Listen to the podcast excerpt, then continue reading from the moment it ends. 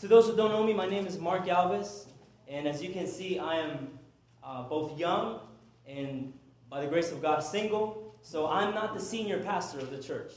Uh, I'm just the intern for the summer.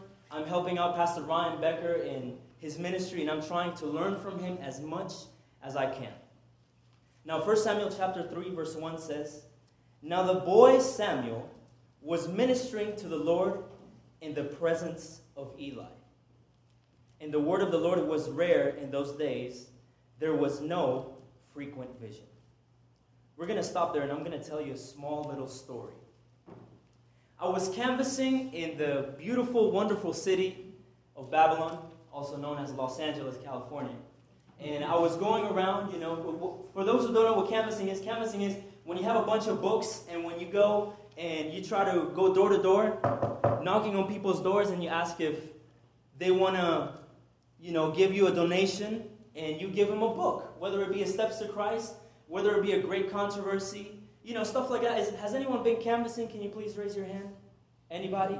Okay, I'm talking to the church. My bad. So, so we, we go door to door and we try to bring the gospel to each of these doors. Now, I don't know what your opinion is on canvassing, but I did not like canvassing. It was hot, it was humid. I had to run door to door. I was a broke college student, so I really wasn't doing it for the gospel per se, but I was doing it for the money, and that's not a good motivation. But I was still going door to door.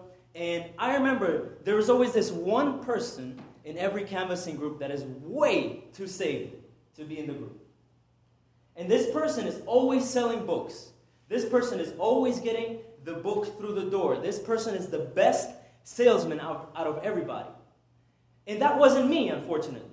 And you know, I felt bad because I was the only student of theology in the entire in the entire group. I'm supposed to be the one who's who's gonna be the best one. I'm supposed to put these books through the doors, but I can't. And the one who was, quote unquote, beating me was not just not a theology student, but was a pre med student. And so I remember this one time I prayed, like, Lord, please, if you're real, please help me sell more than her today. Amen. So we go in the van, they put us in the van, and we're going to this one neighborhood in Los Angeles. And as we get to the neighborhood, they put us in partners. And so we're going to call the, the girl Jessica. That wasn't her name, but you know, we're going to call her Jessica. We're calling Jess. So the driver said, Jess, you're going to be at my left. And you're going to go from this door all the way back to the neighborhood. And Mark, you're going to be at my right, and you're going to do the same thing, but just on the other side of the street. And so you're going to start from that first door all the way to the back. And so, you know, I stepped out in faith, and I knew because I prayed that morning that I was going to sell more than her. And she was feeling over spiritual that day, and so she asked, Hey, can we pray before we go? And I said, Yeah, for sure. I'll pray for you. And we pray, and she says, Lord, uh, please help us reach the souls of these people. Amen. I was like, Wow, that's so comforting. Good for you. And it was my turn to pray. And so I said, Lord, you know my bills. Amen. So I grab my bag, I grab my books, you know what I'm saying? I mean, sorry. So I go to the first door, and she goes to that first door. And the first door that I go to, um, I, I, gave, I give a second, a third prayer, because I know that when there's more prayer, there's more power.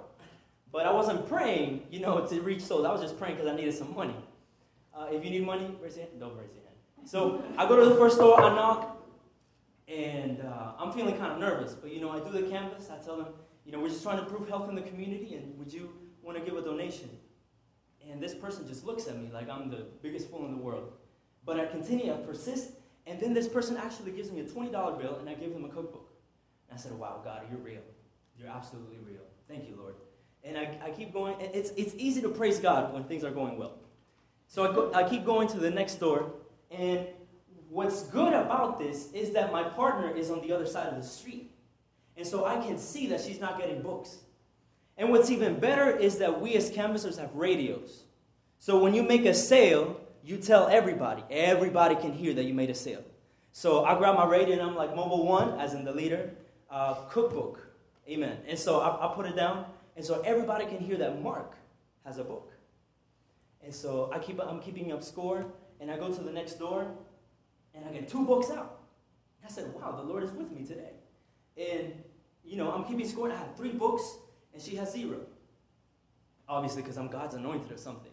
And so I keep going, I keep going, and I keep going through the doors, and at the end, I get five books on that side of the neighborhood. And I'm like, wow, I'm so humble.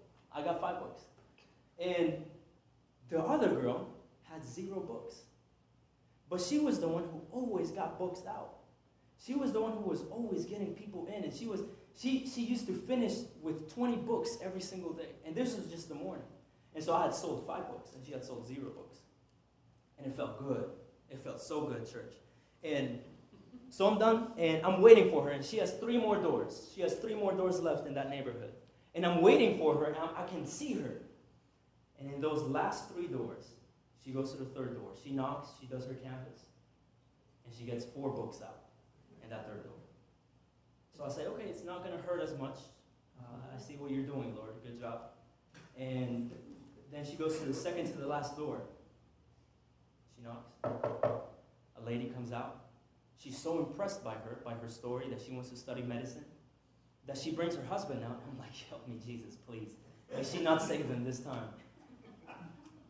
And the couple likes them, likes her so much that she buys six books. and in this moment, I start doubting my faith, of course. And she goes to the last store and she gets one more book out.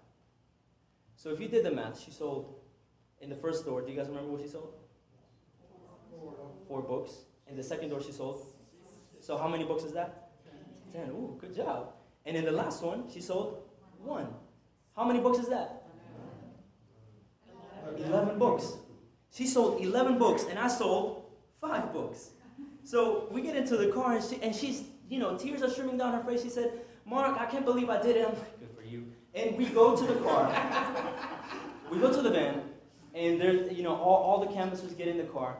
And the worst part about, you know, this is that we all have to say our blessings of the morning. We all have to share our testimony. And so one person says, I sold two books. Another one says, I sold three books. And then we come to her and she says her entire testimony that she couldn't, she can't believe that she did it, uh, that she felt the anointing, and that she's do, she was doing it so well. And she can't believe that he had, she had 11 books out, and so she prays for us. And then the driver says, Okay, Mark, how about you? I said, I got five books, and, you know, God is good. So we're done. And what turns out happening is that she ended the day with 25 books. I still had my five books by the end of the day. So she, she ended up selling 21 books, and I just had five books at the end of the day. And I said, Lord, I study theology. I'm going to be poor when I grow up. Can't you make up for it right now? And so, you know, all these things are going through my head. And what happened is that I fell to the demon of comparison. I started comparing myself to someone else and when their duty and our duties was the same the saving of souls. Church, I want to ask you today, and you don't have to answer me with a loud voice, but have you ever compared yourself? Have you ever compared yourself to your spouse, your friend, your boyfriend or girlfriend, or your teacher, or people that you don't even know, but you compare themselves, yourself to them? When we, when we look at um, 1 Samuel chapter 3, we encounter a little boy called Samuel. And Samuel, he's a, he's a little boy who, you know, he, he's like the intern of the sanctuary. He's like me, and his boss is Eli. Now, Eli is the high priest, Eli is the pastor. Like, if there was a mega church, Eli was the pastor. So, Eli is the most capable. Eli is capable of, you know, During communion, he's able to break bread, drink wine, and wash a member's foot all at the same time. He is that capable of being a pastor. Eli could dedicate a baby and pray for it at the same time. Eli was capable of being a pastor. When no one did the musical offering, he got up and he sung. Eli was good at what he did. But Samuel was a little boy. Samuel was, his mom was Hannah, and Hannah was not able to, to give kids. And so in, that, in those times, it was very bad if you couldn't give kids because the only use for a woman in those times was to give children. But then when Hannah prayed, the Lord gave her a son, and the son was Samuel. And Samuel did not have a mother growing up. He only saw her once a year. And she brought him a small coat, and that was it. And for the rest of the year, Samuel was alone. and Samuel was bullied by Eli's children. Samuel was, you know, that kid with no friends because he was always at church. So when we come to 1 Samuel chapter 3, we encounter a Samuel that has been bullied. We encounter a Samuel that's doubting. We encounter a Samuel that is faithful despite the condition. Let's go back to 1 Samuel chapter 3. Now the boy Samuel was ministering to the Lord in the presence of Eli. And the word of the Lord was rare in those days. There was no frequent vision. At that time, Eli, whose eyesight had begun to grow dim, so that he could not see, was lying down in his own place. The lamp of God had not yet gone out, and Samuel was lying down in the temple of the Lord where the ark of God was. Then the Lord called Samuel, and he said, Here I am, and ran to Eli and said, Here I am, for you called me. But he said, I did not call. Lie down again. And so he went and lay down. So this happens, you know, a number of times. This happened a total of three times. And the third time that Samuel comes to Eli, Eli says, Next time you hear Samuel, Samuel, what, what should you say? Here I am, Lord. So we skip down to verse 10. And the Lord came and stood, verse 10, calling as other times, Samuel, Samuel. And Samuel said, Speak, for your servant hears. Then the Lord said to Samuel, Behold, I am about to do a thing in Israel at which the two ears of everyone who hears it will tingle. 1 Samuel 2:12 calls the sons of Eli worthless men. They did not know the Lord. In fact, the King James Version calls them sons of Belial, and Belial is Satan. So these men were so wicked. You know, it, it, it's typical pastor kid story. Pastor kids are messed up. My dad is a pastor, so I can say that. Pastor kids, you know, they're usually messed up. They, they've been so close to the church that they hate church, they don't like ministry. And so Eli's kids are messed up. They don't know the Lord. They hate, I mean, let, let me tell you how wicked they were. They would steal from the people's sacrifices, and they would take meat for themselves. Imagine if Pastor Ryan and I would grab from your tithes and offerings and buy for ourselves food every single day. I don't know if y'all would have a problem with that, but I hope not. I mean, I hope, I hope you do. And so, this, another thing that the, the sons of Eli would do, Hophni and Phinehas, they would sleep with the women that were in the sanctuary. So, all the people who were coming into the sanctuary, when they would see the women that were in there, they knew what was happening with the other priests. And the third thing that they would do, that they did later in their life, was they took the Ark of the Covenant, the most holy, you know, in the most holy of the, of the part of the sanctuary, and they took it out to war. Hophni and Phinehas were wicked people. But here's the thing listen, church. Hophni and Phinehas were wicked, but Hophni and Phinehas had position. Did you know that position has the ability to elevate nobodies? Because there's a difference between leaders and there's a difference with people in position.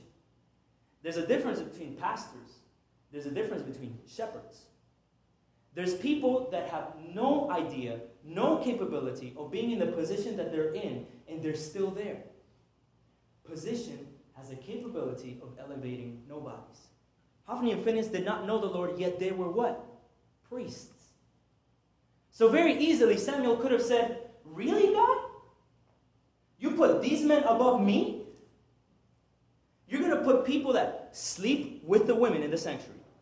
You're going to put people that eat from the sacrifice of the people above me? You're going to put people that don't even respect you? Or Samuel could have also said, Lord, I pray every day. Lord, I'm the most humble. Lord, I have I was born in this church and now I'm still here and serving you. Where have you been this entire time? But what does Samuel do despite Hophni and Phinehas having a position higher than himself? 1 Samuel chapter 3, verse 1 tells us the answer. It says, He was ministering to the Lord in the presence of Eli. The Lord, sorry, and the word of the Lord was rare in those days, verse 1.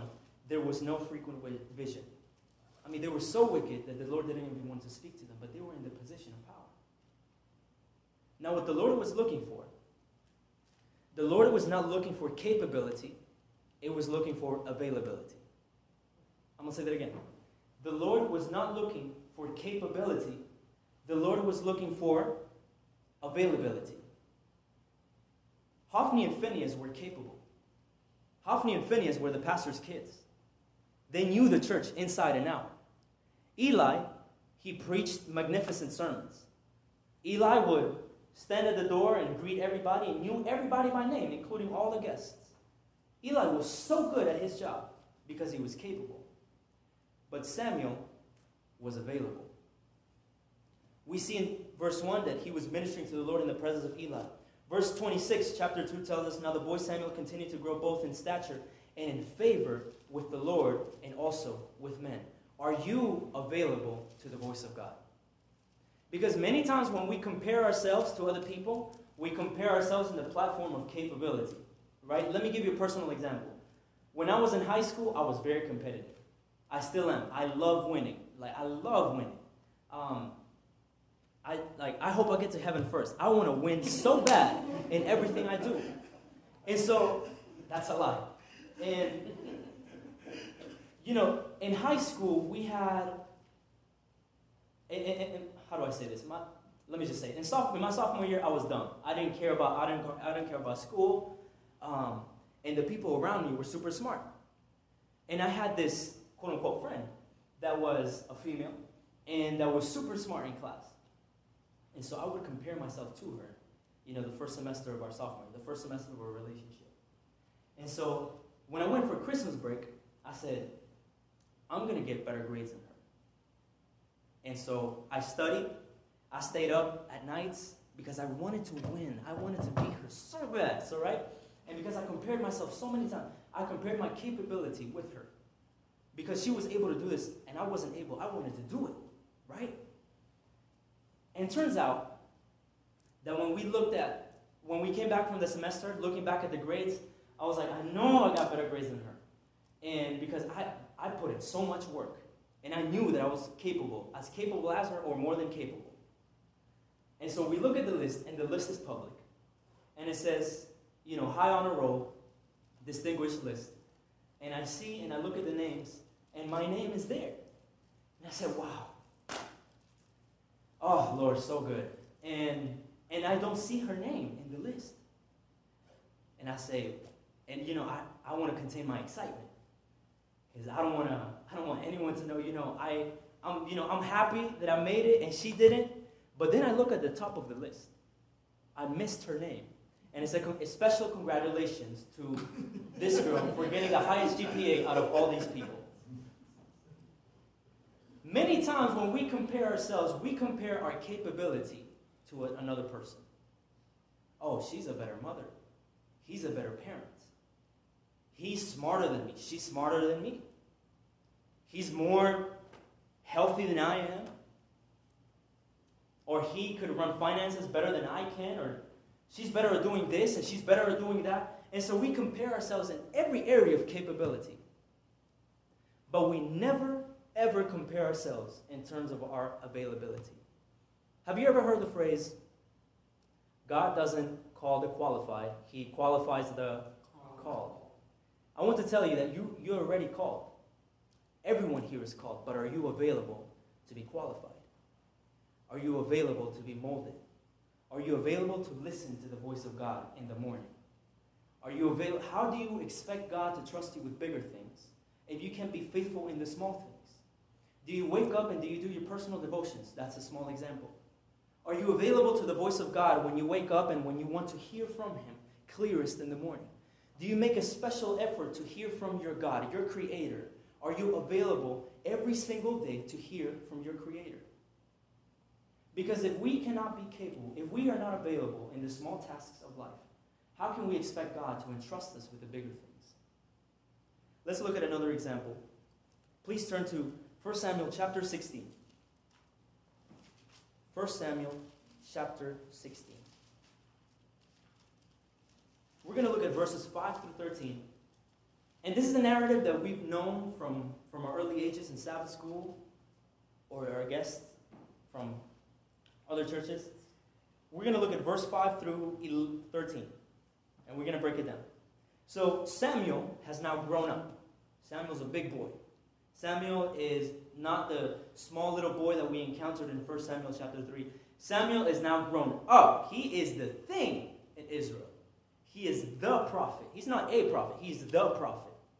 And so he's coming now to the house of, oh, help me, Lord, what was his name?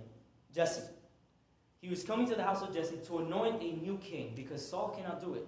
So he's coming to the house of Jesse to anoint him. So 1 Samuel chapter 16, verse 5. And he said, Samuel, Peaceably I have come to sacrifice to the Lord. Consecrate yourselves, talking to Jesse's family, and come with me to the sacrifice. And he consecrated Jesse and his sons and invited them to the sacrifice. When they, the family, came, he looked on Eliab and thought, Eliab is one of Jesse's sons. Surely the Lord's anointed is before him. Let's stay in verse 6. Samuel looks at Eliab and says, Surely the Lord's anointed is before him. What was Samuel judging Eliab on? It starts with a C. I've said it many times. Samuel was judging Eliab on his capability. Eliab looked good. He dressed up because he wanted to be king and he wanted to be anointed. And in the eyes of everybody, Samuel, excuse me, Eliab was ready to be king. There's this book by Malcolm Gladwell, he's a psychologist. It's called Blink. I don't know how, how many of you have read it. Blink is a very interesting book. It, it, its thesis is that experts have the ability to intuitively tell, to make crucial decisions in the first two to three seconds of looking at something. So, you know, while rookies and amateurs and beginners have to go through the process time and time again, experts have gone through it so many times that they don't have to go through that process. But the first three seconds that they look at something, they already know it. So Samuel is capable. He's been available and now he's capable. Samuel is the prophet. And so when he looks at Eliab, he's been so long in ministry, he's been so long in the business of anointing that he forgot the process of molding. He's been so long in the, pro- in the process of anointing that, that he forgot the process of molding. You know that there is a difference between the anointing and the molding. The molding hurts. The molding is where it takes time, where God refines you. We have this song called Refiner's Fire. Purify my heart.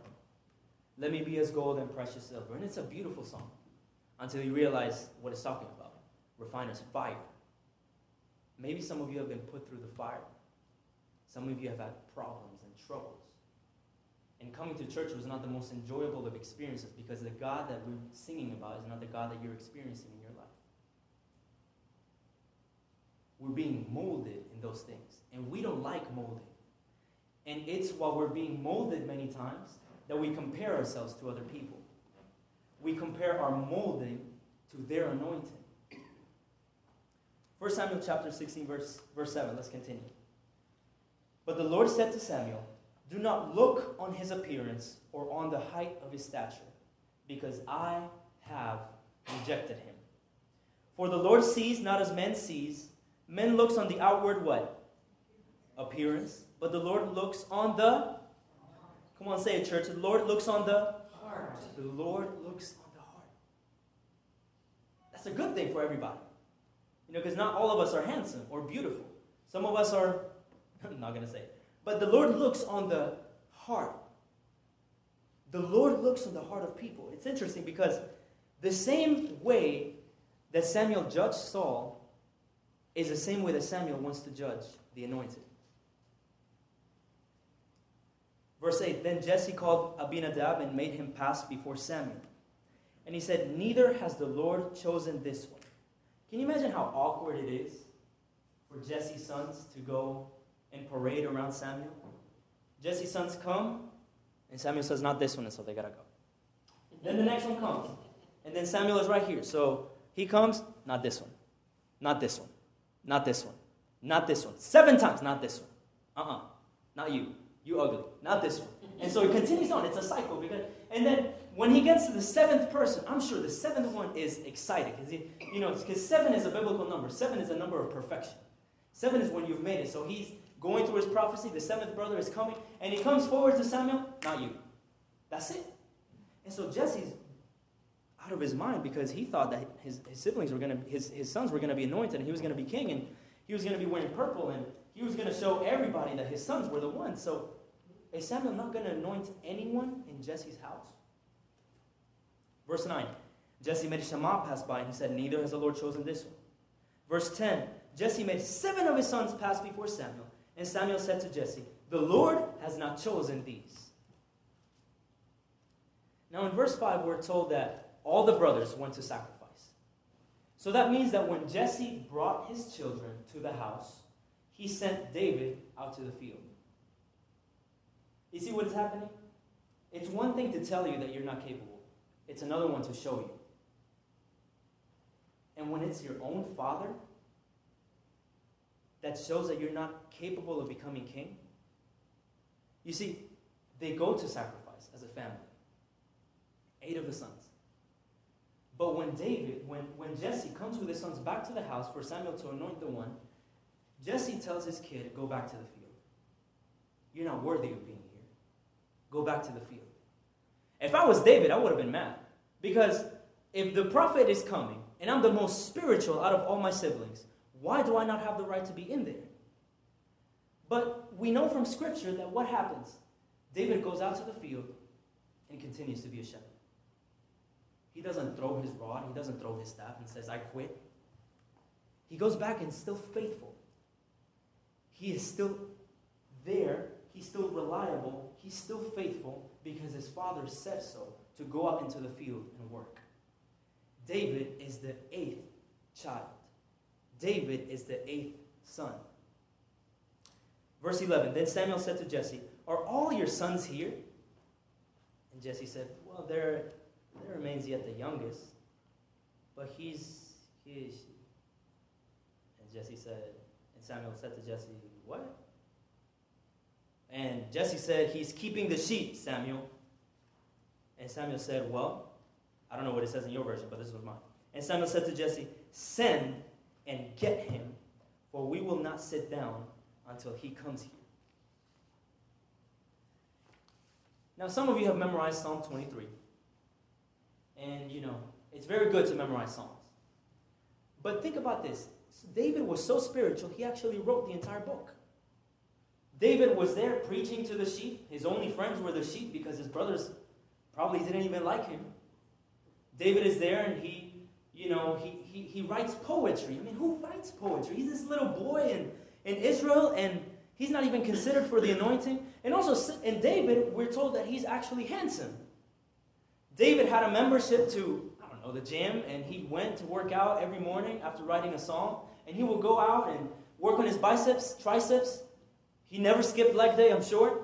But when he was in the gym and he would come back, he would preach to the sheep because no one else would listen to him. I mean, David was every girl's dream. David was every mother's dream. When Jesse and his sons went to the small church, all the girls would look at David. All the mothers would present their girls to David. But David, because he was young and he was faithful, he was like, No, I'm called to be a shepherd. I clock in 9 and I leave at 9 p.m. He really didn't have time for it. David was faithful to his call. David, as we tell by the story, we keep reading on verse 12. And he sent and brought him in. Now he was ruddy and had beautiful eyes and was handsome. And the Lord said, Arise, anoint him, for this is he. Verse 13 Then Samuel took the horn of oil and anointed him in the midst of his brothers. And the Spirit of the Lord rushed upon David from that day forward. And Samuel rose up and went to Ramah. The Lord is clearly not looking for capability, He was looking for reliability. He was looking for faithfulness. Are we reliable in our workplace? Are we reliable to our families? Are we reliable in the small tasks of life? if we are available to the voice of God and we are reliable to the things that Christ give us, He will make us capable. Instead of comparing yourself to other people depending on your capability, focus on your availability. Affirm your reliability. I'm going to say it again, just the final two points. Instead of comparing your capability, strengthen your commitment, strengthen your faithfulness. And instead of comparing your capability, Affirm your availability. Just one more point and we're done.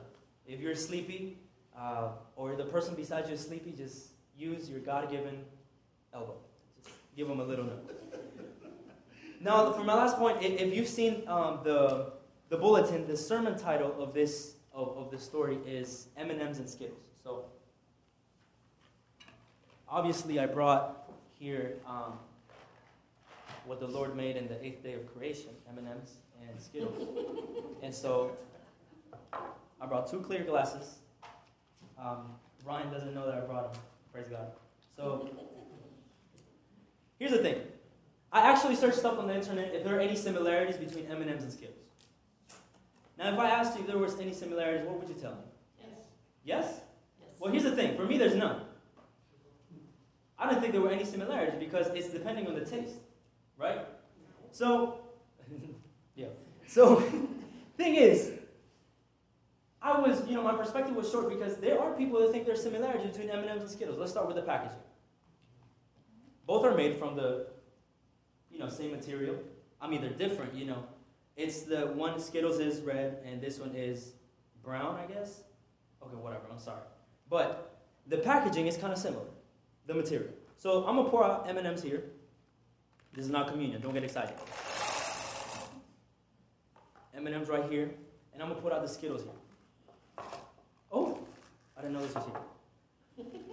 Let me open it up. By the way, fun fact. Um, I used to eat Skittles and M&Ms so much as a little kid that when I went to the dentist after three years, I don't know why my mother was testing the Lord. We went to the dentist, and the dentist told us that I had eight cavities and I needed a crown. And this was at the age of 19. Can someone help me out? Opening this? Just stuff it in there. Just stuff it. You're right.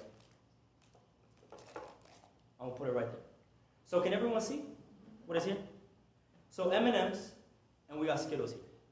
Now, the similarities that I found out between these two products was that their color was the same. The, you know, the texture, they have both a hard shell. One is more chewy, but one is more, you know, chocolatey. But they both have the, you know, same three characteristics. The colors, the texture, you know, they're both crunchy, and the packaging. But we choose one of them, either of them, because of our craving. We choose one of them because we can, and simply because. So if I want M&Ms, what do I choose? M&Ms. If I want Skittles, I choose Skittles. The thing is, there's more things that make them similar than there are things that make them different. But the reason why we buy M&Ms and the reason why we buy Skittles is because of our cravings. Is because of what we feel in the moment. And so I found out, you know, by comparing these two things, that it's not every time that I want Skittles, it's not every time that I want M&Ms, but it's depending on what I want at the time. I believe that when God chooses people, it's not the fact that one is more capable than the other. It's not the fact that, you know, he prefers one. God is a God of timing. God is a God that he doesn't just do coincidences. He's a God of timing. And when he needs you, he will choose you from the rest. And not, also, not only that, but when we focus on the similarities of these two, there's more things that make them similar rather than making them different. My third point of comparison is this comparison creates gaps, and celebration builds bridges. Comparison creates gaps, and celebration builds bridges. When I was struggling with comparing myself to other people, and I'm preaching this because this, is, this has been my testimony, that I compared myself so much. I was so insecure in high school, I was so insecure in my freshman year of college, that I'll compare myself. This guy is going to be a better pastor than I am. This guy is going to become a better preacher than I am. This guy is better. This guy is better. This girl is going to reach far. That girl is going to be so much smarter than I am. So much so that I focus on their assignment and making it mine. But instead of comparing myself to them, I decided on celebrating their achievements. Because I was reading a book on just spirituality and all that, and it told me to celebrate other people. And so I tried. So instead of telling them, you know, comparing myself and bashing on them with my head, I told them, you know, good job on that quiz. Good job on that test. You know, that was a good shot. Or you know what? Good job. You know, I have the same shirt, but you wear it better than I do. You know, you have, you know, we got the same shoes, but I think they rock better on you. We, we run the same race, but you're way faster than I am. And so when I started highlighting their gifts, their abilities, and start and start and stop downplaying my own abilities. I started focusing on positivity and stop with the negativity. When we stop comparing ourselves, whether it be the church members or guests or anybody, we start creating bridges between us. And just to illustrate just one more time, I was driving over to uh, the York SDA church, and I was, I was driving, I don't know if this has happened to you. There's a truck in front of me, and this truck is not moving. I mean, okay, it is moving, but it just feels like it's not moving. And as I'm driving behind it, you know, these small cars start driving faster and they pass it. They pass the truck. They pass it. They pass it. They pass it. And, you know, the, the truck was not going as fast as they were because it was carrying more than they were. I, I, I started wondering, what if the truck started comparing itself to the people, to the, to the cars that were passing it? First of all, we would have many accidents. Because if the truck was comparing itself to the cars that were passing it and it felt bad, it would accelerate and it could kill somebody.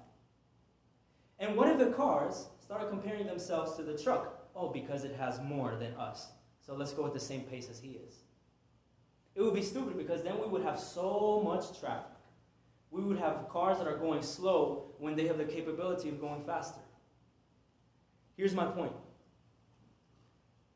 Some people are meant to go slower because maybe God wants them to carry more things than they're able to. And maybe God wants other people to go faster because He needs them to get to their destination. It's not just about the destination, it's about the journey. And you will know about your destination, you will know about your journey if you know the Lord, if you know who sent you. You see, the job of the car is to get from place A to place B, and that's good. But the job of the truck is to deliver from place A to place B. The truck is in charge of delivering products, it's in charge of delivering things. And the cars are just carrying their families. Find out what your assignment is and don't just focus on the destination, focus on the journey that molds you, that makes you capable. That is my message for today.